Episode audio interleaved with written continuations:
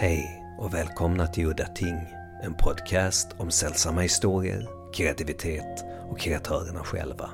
Mitt namn är Henrik Möller, musiken var skapad av Testbild och loggan till podden är gjord av Malmökonstnären Nalle Chinsky. Det här avsnittet ska handla om skräckförfattaren Matthew Bartlett. Jag har träffat honom vid flera tillfällen på festivaler och hängt och han är en jättetrevlig person men jag har aldrig läst hans verk.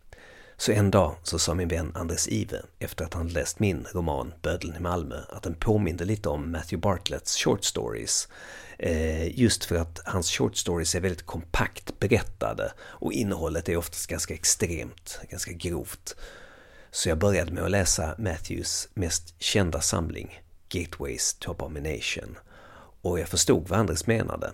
Och eh, efter det så tänkte jag att det kunde vara kul med ett avsnitt om och med författaren själv.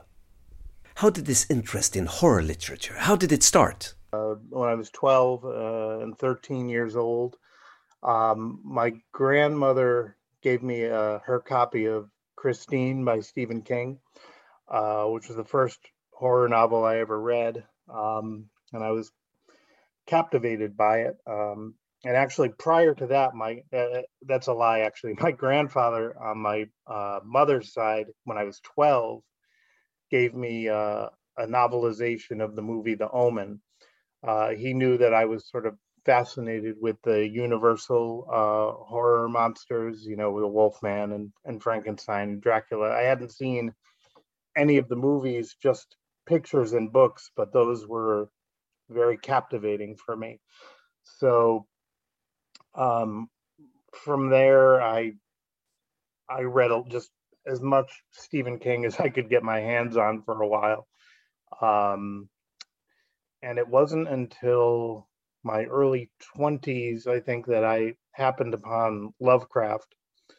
I had always thought that from the covers I saw in the stores, I thought that he was like mainly a, a science fiction writer, which in which at, at the time I had no interest but then I was persuaded to, to give another look, and um, it wasn't long until I happened upon a, a uh, Thomas Ligotti book, and uh, I started writing uh, in 04. And that was kind of online on LiveJournal as, as blog posts. They were vignettes and very short uh, pieces. I, I, sort of started off small because I wasn't entire, entirely confident in my uh, my ability at the time. So it was almost short snippets. Um, you know, sometimes not much more than a paragraph in a day, or um, I think the longest piece I did was maybe uh, over about just over a thousand words. Having only read Gateways to Abomination, are your other stories constructed in the same way? I mean, these super short, condensed narratives? Uh, I have two two different kind of modes of writing, and one of them is uh, very short pieces that coalesce into a larger story, kind of mosaic novels, which Gateways to Abomination uh, is, and more traditional, longer short stories, you know, from three thousand to to seven or eight thousand words, um, that are, you know, their own uh, unique piece not connected to a larger um, larger uh, tale. So I kind of still work in the you know putting together very very short pieces into a larger narrative, and then um, I departed from that at some point, but I always go back to it. Just touching on the surface it is definitely a, I have an issue with uh, mortality and the fragility of the body, but uh, I'm not sort of I don't get too philosophical about it. You know what I mean? I um, it's just I, I write sort of largely by by instinct and, and what comes to me, and I don't generally tend to censor myself too much, and and that's kind of uh, uh a direct line to my subconscious, I guess. Since you mentioned that you you don't censor yourself, have you ever, ever had any critics react in horror and revulsion to your stories? I mean, in particular, the one that is called uh, uh, "When I Was a Boy" from Gateways to Abomination. a neighbor of a boy, and the, the neighbor is, uh, you know, a grown woman with a, with a couple of kids, and the, the narrator is friends with the kids and falls in some sort of obscene occult sexual relationship with with the mother. And at the uh, not to, to give too much away but at, at, the end of the story the, the narrator is a is is a complete uh, wreck of a human being. And somebody in a review was very angry thinking that that by depicting uh, such a thing i was condoning it. Uh, and that's a common mistake i think among people who don't read well or really want to uh, are ready to take offense at a moment's notice. And uh, he seemed to he or she seemed to skip over the fact that uh, there were negative consequences to this behavior. And it wasn't even uh, on my part a, a commentary on uh, when there is uh, abuse going on between a, an adult and a and a, a, kid a teenager in this case a young teenager. Um, it was just a story so that is where somebody took offense but by and large um, i haven't had too many people react poorly or, or morally outraged from uh, from anything I've written. I know how much you love Thomas Ligotti. Could you tell us the first time you encountered his work?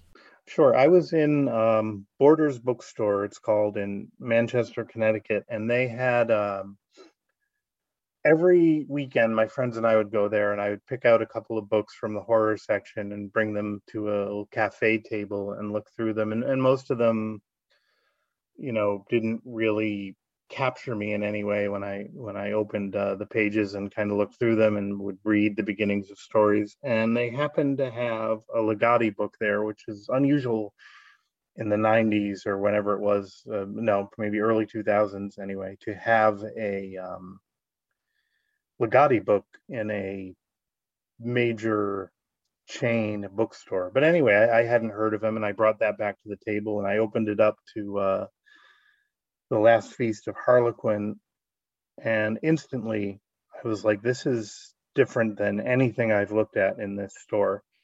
This fits with an aesthetic that I like and a writing style that uh, that moved me, and it was kind of an instantaneous. It felt like a discovery. I hadn't, I didn't even know that he was influenced by Lovecraft. I didn't know anything about him at all. It was just a name at the time and um, I liked that.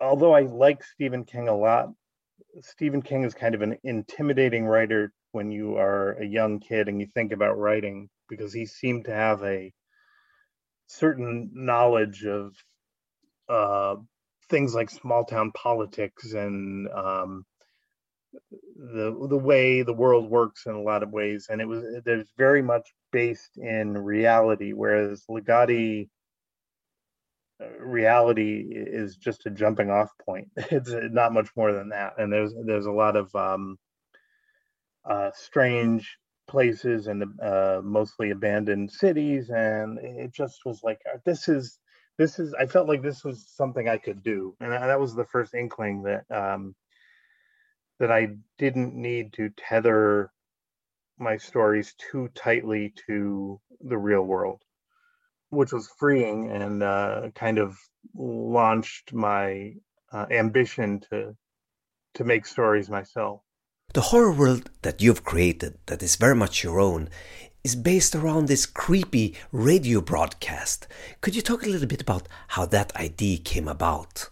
I was listening to a uh, radio artist, I would call him, called Joe Frank, who did these sort of dark monologues um, with spare kind of looped electronic music in the background. And I was listening to those and driving through Northampton, Massachusetts, and I started to imagine a radio station that you couldn't always tune in that um, had a kind of uh, occult, strange uh, disorienting broadcasts that affected the people in this town and, and uh, how they would affect the people sitting in a diner if the radio was playing over the uh, over the loudspeakers and um, coming out of cars going down the street or people listening in their room in the in the middle of the night and um, anything that I wanted to happen sort of supernaturally would be jump started by a, a, voice on the radio or strange sounds on the radio and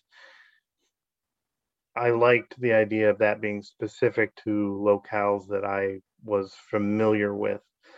So, you know, sitting in a diner, you can imagine the um, uh, the owner, the manager of the diner, and, and a waitress um, conspiring against, you know, people sitting at a certain booth for no particular reason because of the radio uh, and things like that. So I, I just like to mix uh, strange sounds with familiar places, I guess. For people who have never read your work, where do you think they should start? I would recommend a story called Spettrini. That's S P E T T R I N I. It is available online, I think, on the Weird Fiction Review. So if you Google it and my name or Google Spettrini and Weird Fiction Review, it's a story about a musician and a uh, would-be apprentice. Um, it is one of the first. It was one of my first forays into trying to write more traditional weird fiction, stepping away from vignettes and and uh, prose poems and and moving more towards a, a full narrative. And I'm very pleased with how it came out. I'm I'm happy that it's online and available to everyone to uh, to take a look at. And um, it started off with uh, a paragraph that I wrote and then threw in a drawer and didn't revisit for many years. And then one day I happened upon it and, and wrote this whole story around it. And um, so I would say that's Spettrini. It's also in my collection called The Stay Awake Men and Other Unstable Entities, which is a collection of uh, more traditional short weird fiction. Do you have any anecdotes of any un- uncanny real experiences you had? Yeah, there was uh, one time growing up, I was driving home uh, after hanging around with friends late at night, uh, kind of deserted roads. I drove over uh, over a highway and I stopped at a stoplight, and a, a car pulled up next to me. And this was maybe 1986 or 87. A car pulled up next to me, and there were two people sitting in the car, uh, both bald headed and wearing dark glasses in the middle of the night, and they both turned their heads to look at me at the same time. Uh, and I felt like uh, threatened in a way or observed by alien intelligence or something like that. And, uh, you know, they drove off before the light changed and I, uh, the car sort of disappeared. And uh, when you say it out loud, I don't think I quite captured how absolutely unsettling it was. Uh, for people to be bald headed at that time was unusual. I mean, to have their heads completely shaved, it was not, you know, a lot of people shave their heads today. And, uh, but yeah, at the time, it was like a couple of aliens pulled up next to me, you know, with round, dark sunglasses on. So many of your stories are set in Massachusetts. Why do you think that is such a good setting for a horror story? I moved from Connecticut to Massachusetts in the early 90s, and uh, I lived in Northampton, which is kind of what I based Leeds upon. And I just really enjoyed the the fact that the city looks very much like it did uh, not long after it was founded, the old buildings and so forth. Um, but obviously covered with you know the veneer of each uh, time period that that it's grown through.